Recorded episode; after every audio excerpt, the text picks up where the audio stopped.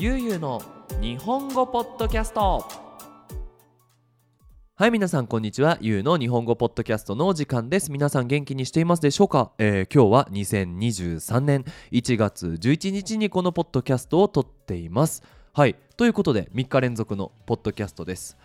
新年ねあのー、今週の月曜日からあの本格的にあの仕事に戻ったんですけどもちょっとね毎日のルーティンをいじりましてちょっと変えましてうん、えー、朝にプライベートレッスンをまとめてで昼から夕方まではのんびりとでそして夜またグループレッスンをやって一日が終わるみたいなねあのスケジュールにしてからですねあのー、昼時がねかなりリラックスした時間ができましてあの韓国語の勉強に使ったりとかあのポッドキャストのアイディアを考えたり今日みたいにポッドキャストを撮ったりいろんな風にね使えるようになりました。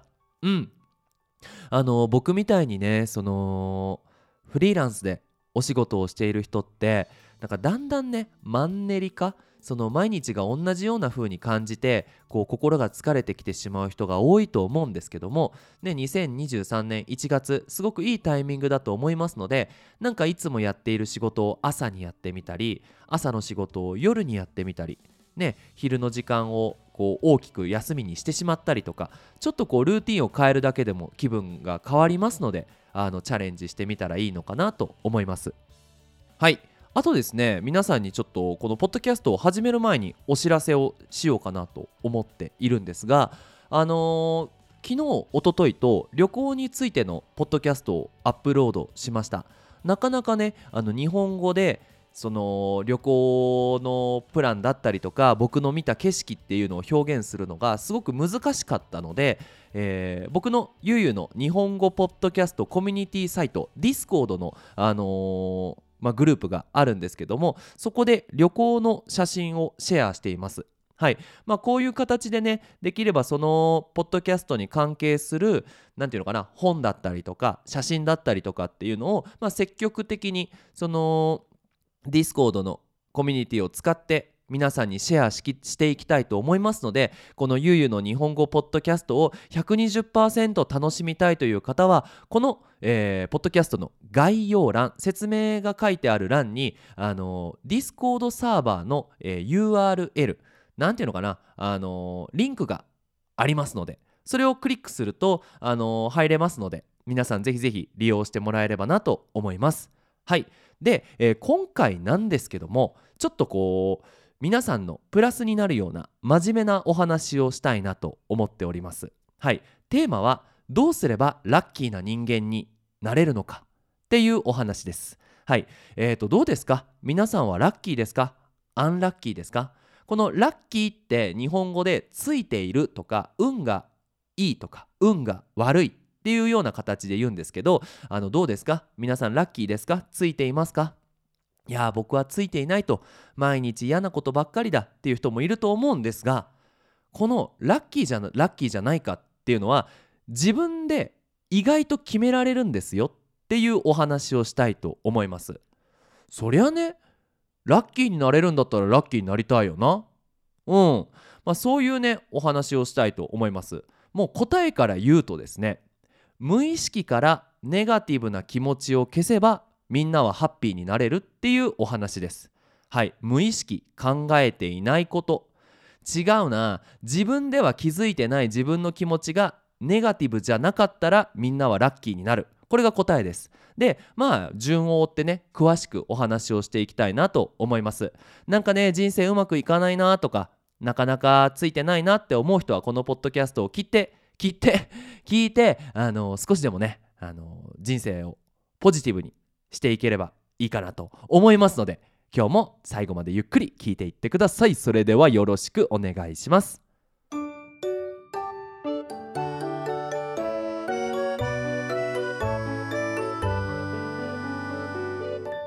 ゆうゆうの日本語ポッドキャスト。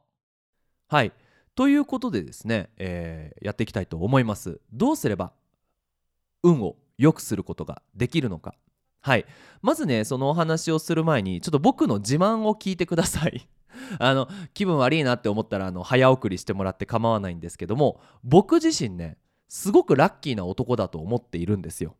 はい、なんでかと言いますとですね、えー日本にいた時大学生の時ですね。正直あの大学の勉強もよく頑張っていなかったんですけど、まあ、大学に入ることができまして。ただその大学っていうのが、まあ、日本でいういい大学ではないと。その有名な大学ではないということでですね、あのーお仕事を探す時にすごく苦労しましてですね。もうダメだと。僕は日本で負け組だ。負けている負ける人生を送るんだっていうふうに思っていてよし思い切ってどうせ日本で負けるぐらいだったらメキシコに行ってやろうっていうことでねあのメキシコに来ましてそこからね、まあ、こうやって今楽しくお仕事をさせてもらっていると。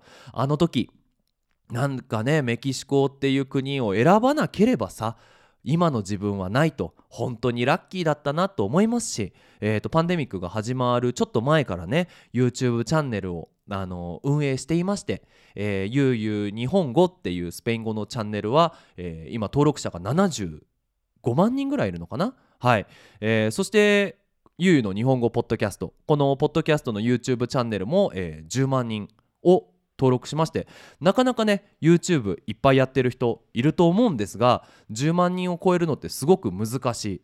でもね僕はそんなにこう頑張ってまあ、まあ、頑張ったけどねあのーこう毎日投稿なんてしなかったにもかかわらずこうやって、まあ、10万人以上のチャンネルを2つあの持つことができましたと。そして何よりもあの素敵なね奥さんと一緒に毎日楽しくやっていると。まあもうこれだけで僕はなかなかラッキーな男だと常日頃毎日思うわけなんですけどあのーこの運っていうのはコントロールできるんだよっていうお話をねしたいと思います。はい、でこの運がいい人ってなんか皆さんこうイメージできますかね？なんか宝くじが当たったとかねえー、と頑張ってないのにいい仕事がもらえたとかなんかそういう風なイメージをすると思うんですけどまずあの何かなりたいものこの場合だったら運がいい人間になりたいってその目標を立てたらまずそのゴールを決めなきゃいけないよね。つまり運がいいって具体的にどういうことなのっていうお話をしたいなと思います。はい。これ大きく分けて運がいい人ラッキーな人3つの特徴があります。1つ目が予感が当たる、え2つ目チャンスがよく来てそれをものにできる。3つ目いいタイミングで誰かとシンクロする。この3つがある人が詰まるところ運がいい人なんですね。1つ目の予感が当たるっていうのはどうしてか分かんないけどなんとなく未来に何が起こるのかな。今どういうチョイスをした方がいいのかなっていうのが分かっちゃう人いません？だ例えばさなんとなく今私のこのビジネス SNS をやるともっとお金がもらえるようになる気がする。やってみる。実際にお金持ちになる。とか反対の場合でもそうだよね。えっ、とこの間ですね、えーカンクンっていうねメキシコのリゾート地に行くまあ、旅行をする予定があったんですけども、まあ、ちょっとニディアさんのご家族の問題がありまして、まあ、簡単に言うとあの体調が悪かったんですよ。体調が悪かったので、まあ、今回の旅行はキャンセルにしようかって。でみんなで決めて、えーと旅行の日になったらなんと天気が悪くてその日の飛行機もう80%キャンセルになってしまったと。ねもし体調が悪い中行こうなんて言っていたら空港で何時間も待たされてホテルもキャンセルして大変だったなと。早いタイミングで行かないっていうのを決めてよかったなと。こういうなんとなく未来にこういいことが起こるために今こういう選択をすればこういうチョイスをすればいいんじゃないかっていうのが当たってしまう。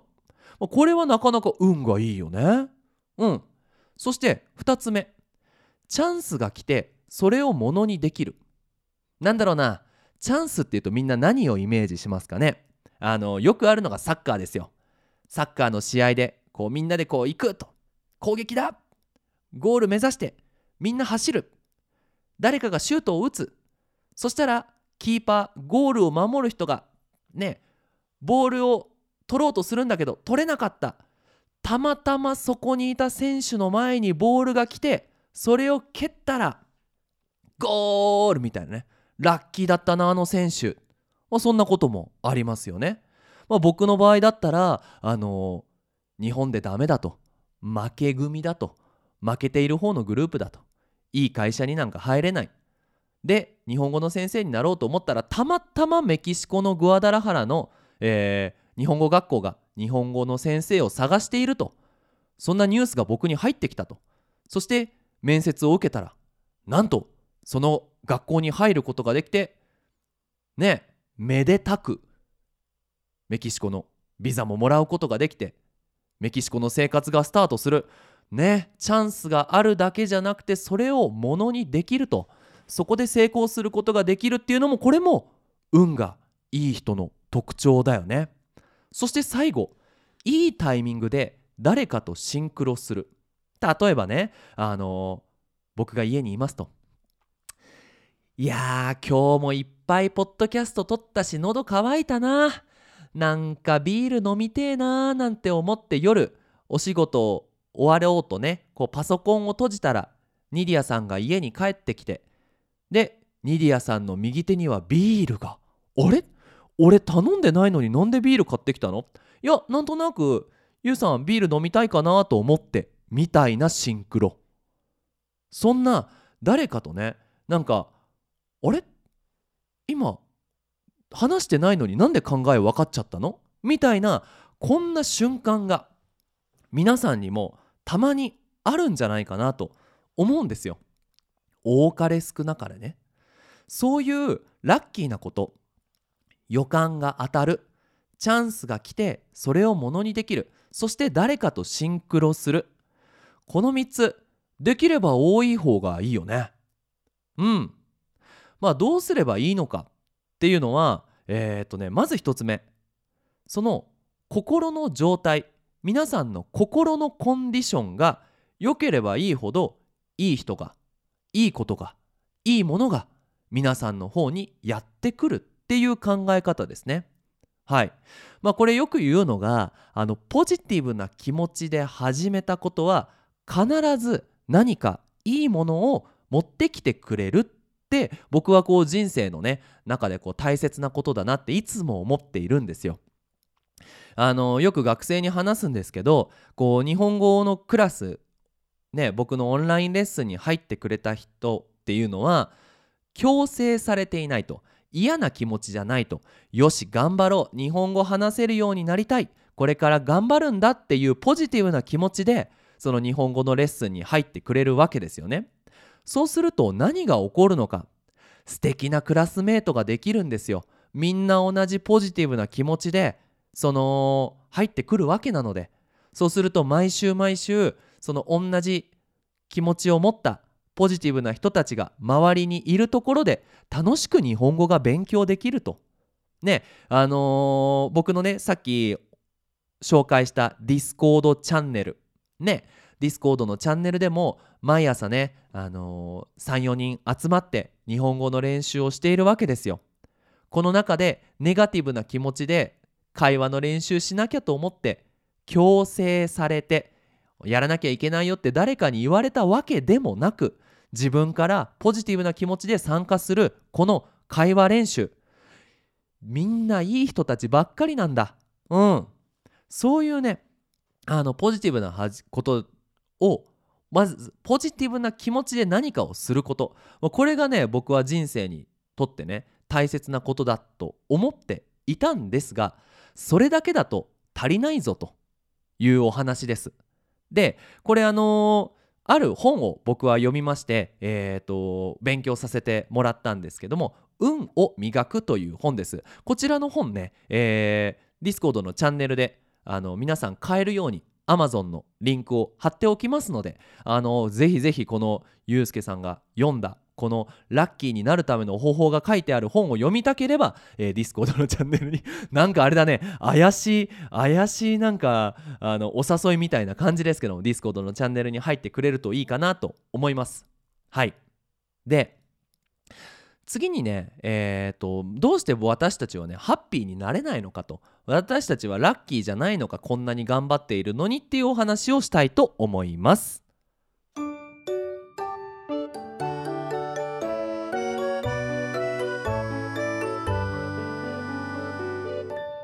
ゆうゆうの日本語ポッドキャスト。はい。ということでですねこのどうして僕らは毎日頑張っているのになかなかいいことが起こらないのかこの理由なんですけども人間は無意識に支配されるっていう特徴があります。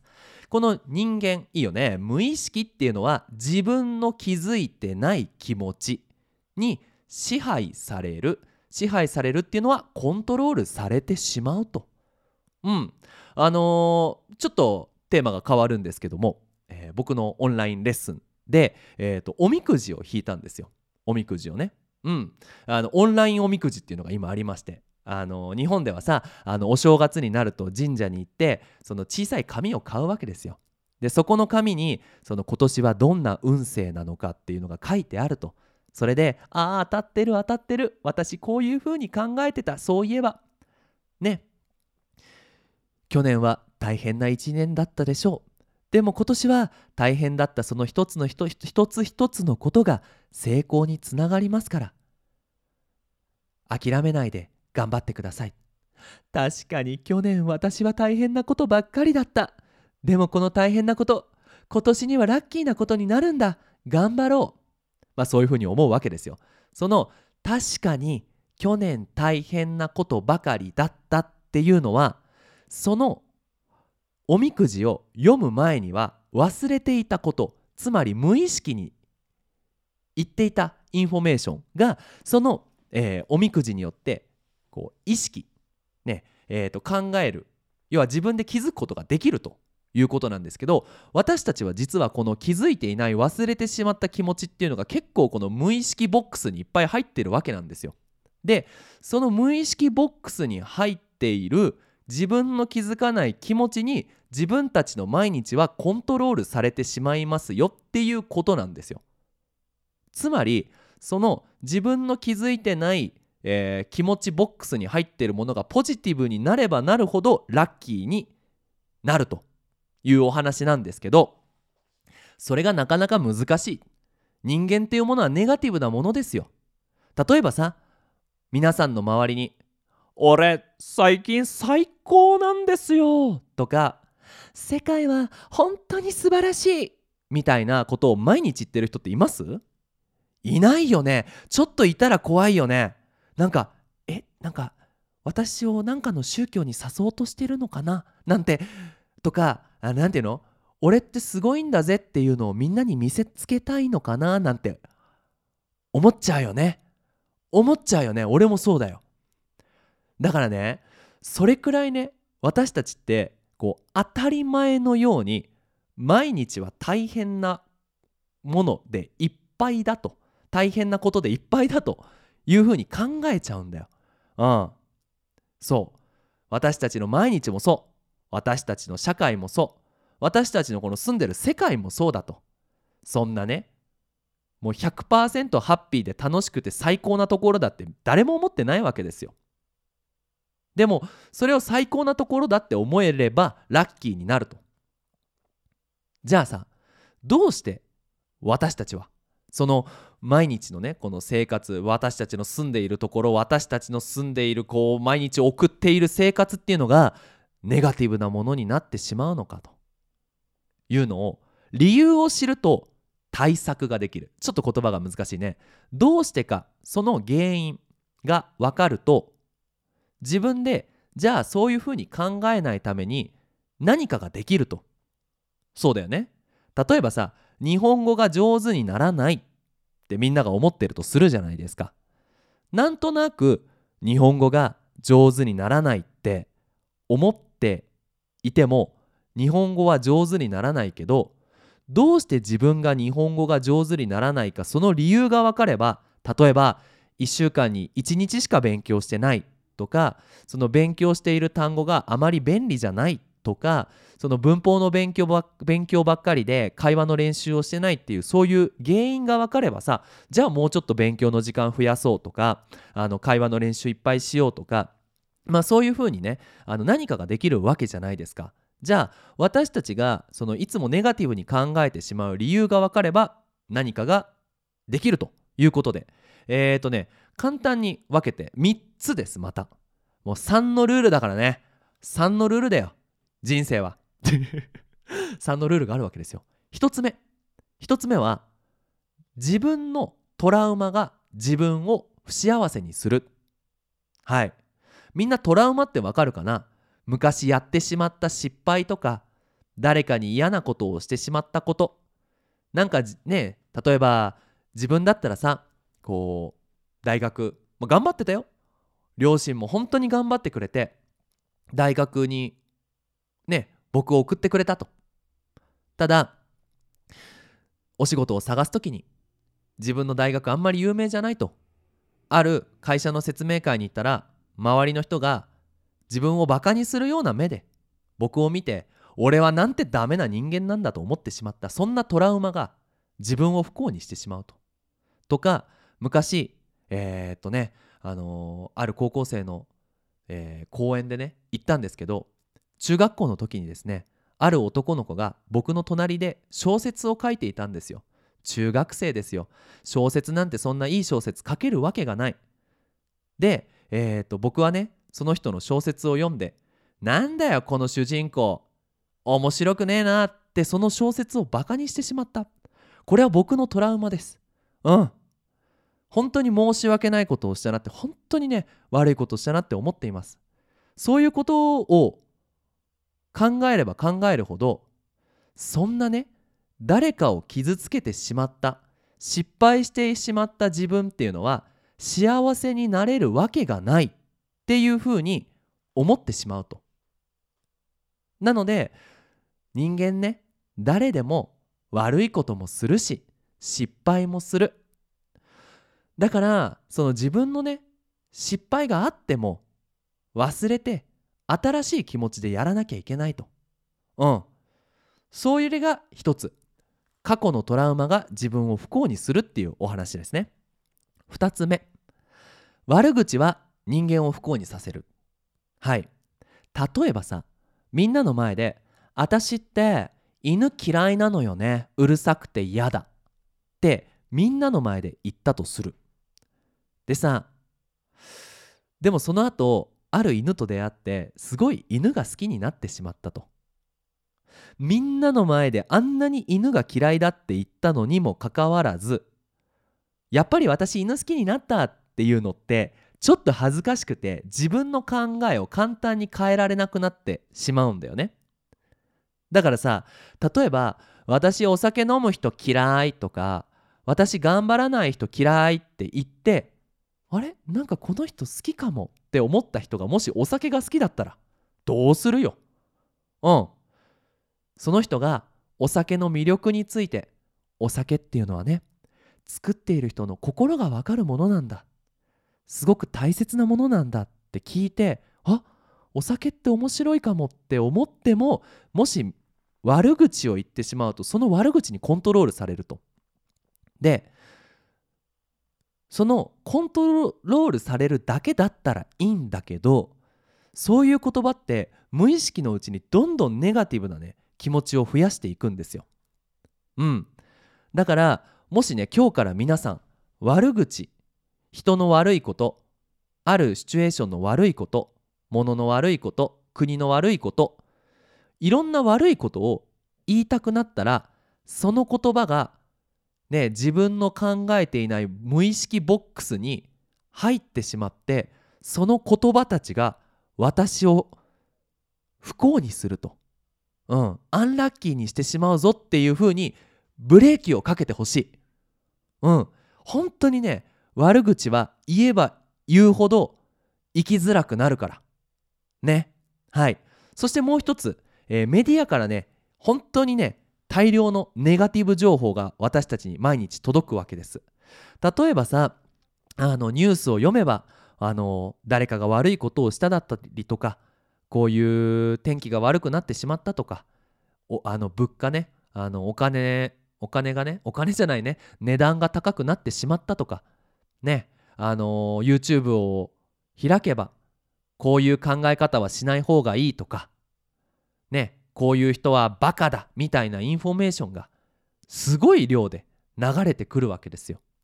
うん、人間っていうのはねネガティブなインフォメーションが好きなんだよねでそういうものを見ていくとその見るだけで同じようにこの皆さんの気づいていない気持ちボックスの中にそういう情報が全部入ってきてその聞いたインフォメーション通りの人間になってしまうと。うん。怖いよね。怖いよね。だからもう一回えっ、ー、と私たちを不幸せにする。うん。えっ、ー、と幸せじゃなくする。3つのこと。1つ目過去のトラウマ。自分がやってしまった失敗。そして2つ目言ってしまった悪口。誰かに悪いことを言ってしまったこの2つ目。3つ目は自分が見たネガティブなニュース。この3つがその気づいていない気持ちボックスに大量に入っているので私たちは幸せな選択を選ぶことができない。うん。これ例えばさみんなのこう毎日を思い出してほしいんだけどあの頑張りすぎてしまっていませんか？とかあえて自分が辛くなる選択チョイスを取っていませんか？これちょっと今皆さん思い出してみて。うん。意外とねお仕事大変なんだけどもっと簡単にできるのに頑張らなきゃいけないと思ってたくさんの時間働いてしまっていませんか？働いてしまっている人はもしかするとその無意識ボックスに引っ張られてる可能性が大きい。とか自分が辛くなる選択。なんかさ例えばだけど子供の頃思い出してほしいんだけどお母さんにめちゃめちゃ怒られてしまったと。で子供が泣いてしまったりとか自分が怪我するような行動をとってしまったりとかしません？子供の心境としてさお母さんめちゃめちゃ怒ってると。ででももし私がここで大きい怪我をしたらお母さんは怒らなくなって私を心配してくれるんじゃないかと思ってなんかわざと転んでみたり泣いてみたりね地面に横になってしまったりとか俺ってかわいそうなんだぜっていうのをアピールしたくなるこれって子供も大人も同じでそういうネガティブなシチュエーションになればなるほど自分がハッピーになる選択が取れなくなる。うん。なのでね、まあ、皆さんついてないなって思う人はこの3つを思い返してくれればいいかなと思います。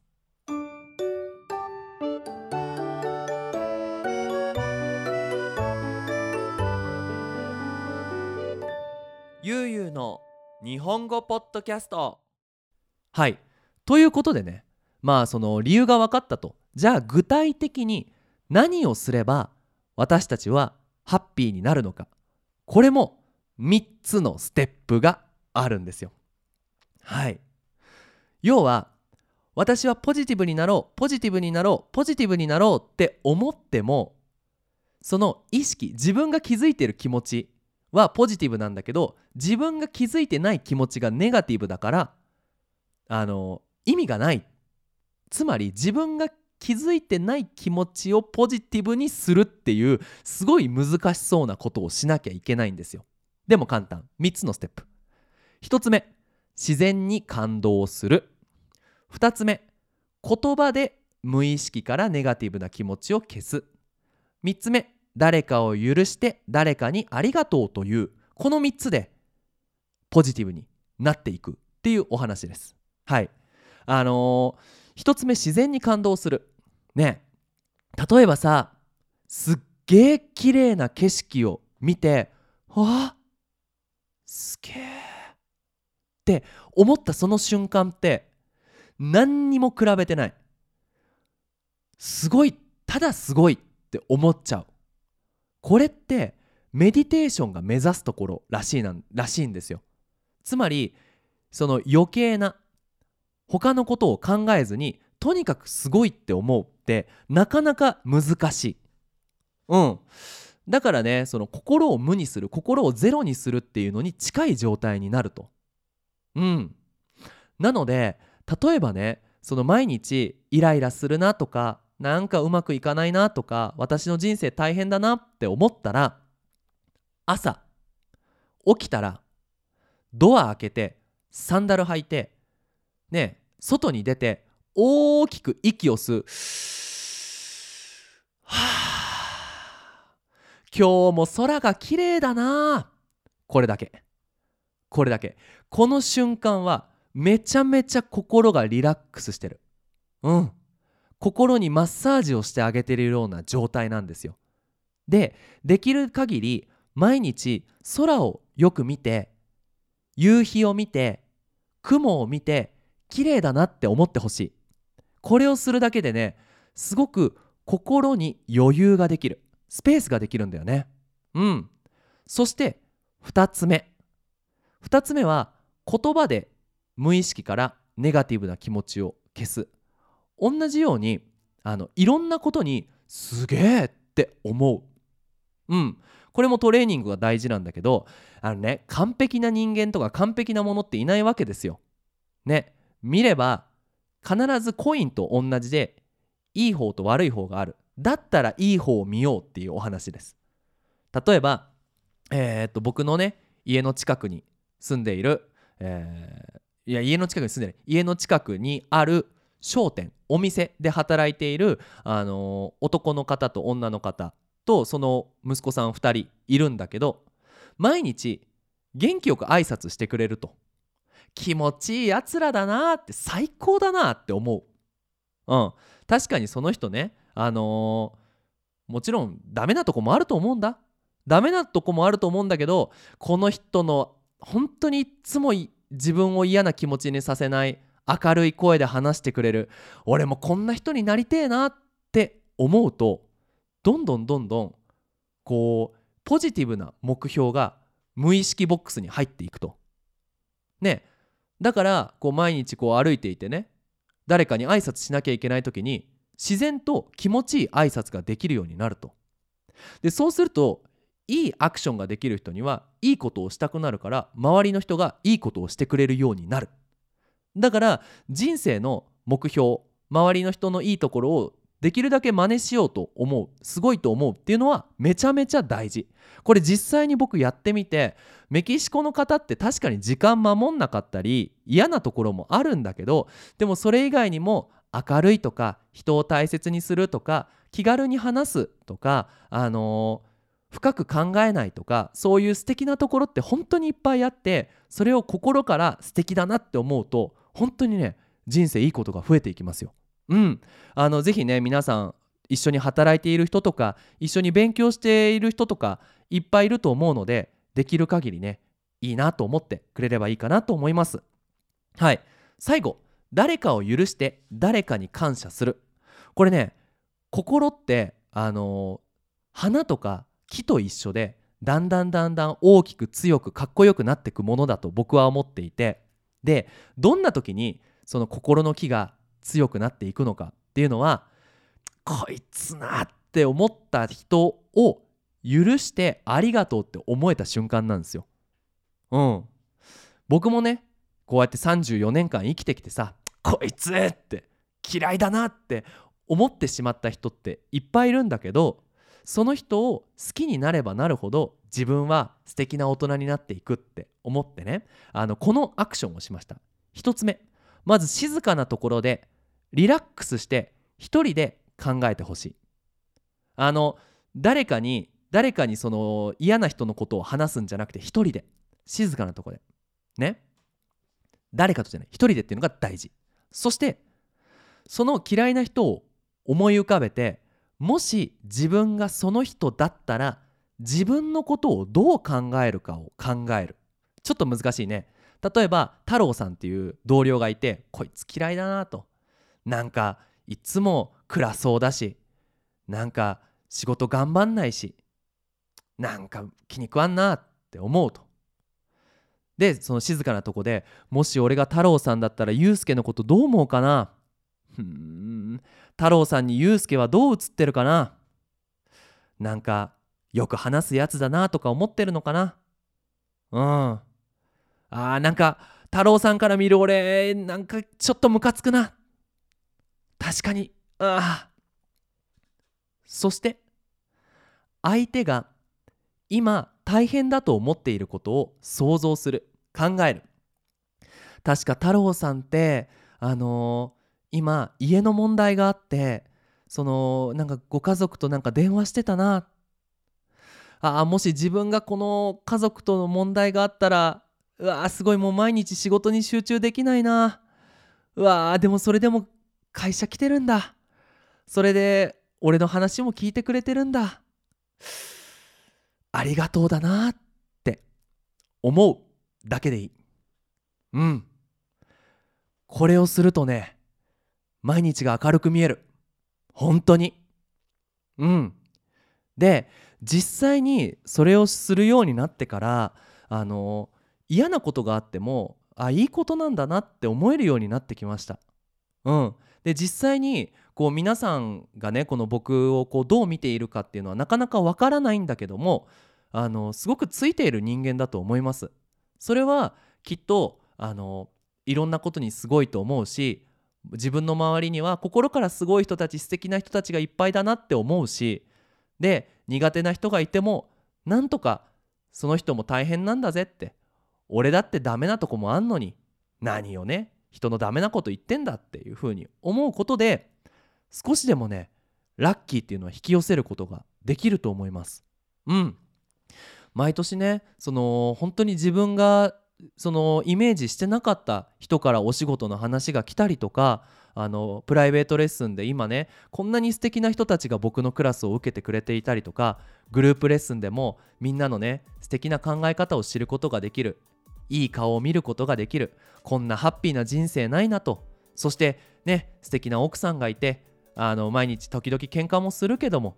でもこう笑いながらねしょうもないあんまり意味のない冗談を言い合える。なんて素敵なんだなと。俺の人生いい人生だなって思えるようになってきますのであのぜひぜひねこのポッドキャストを聞いて少しでもあの、皆さんのラッキーが増えていけばいいなと思います。はい。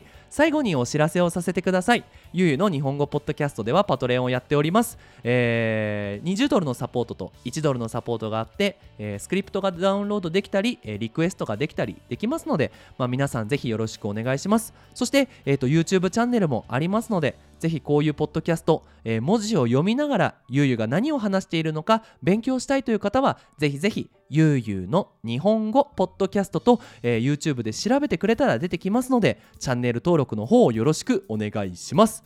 ということで皆さん引き続き日本語の勉強頑張ってください。それじゃあまたね。バイバイ。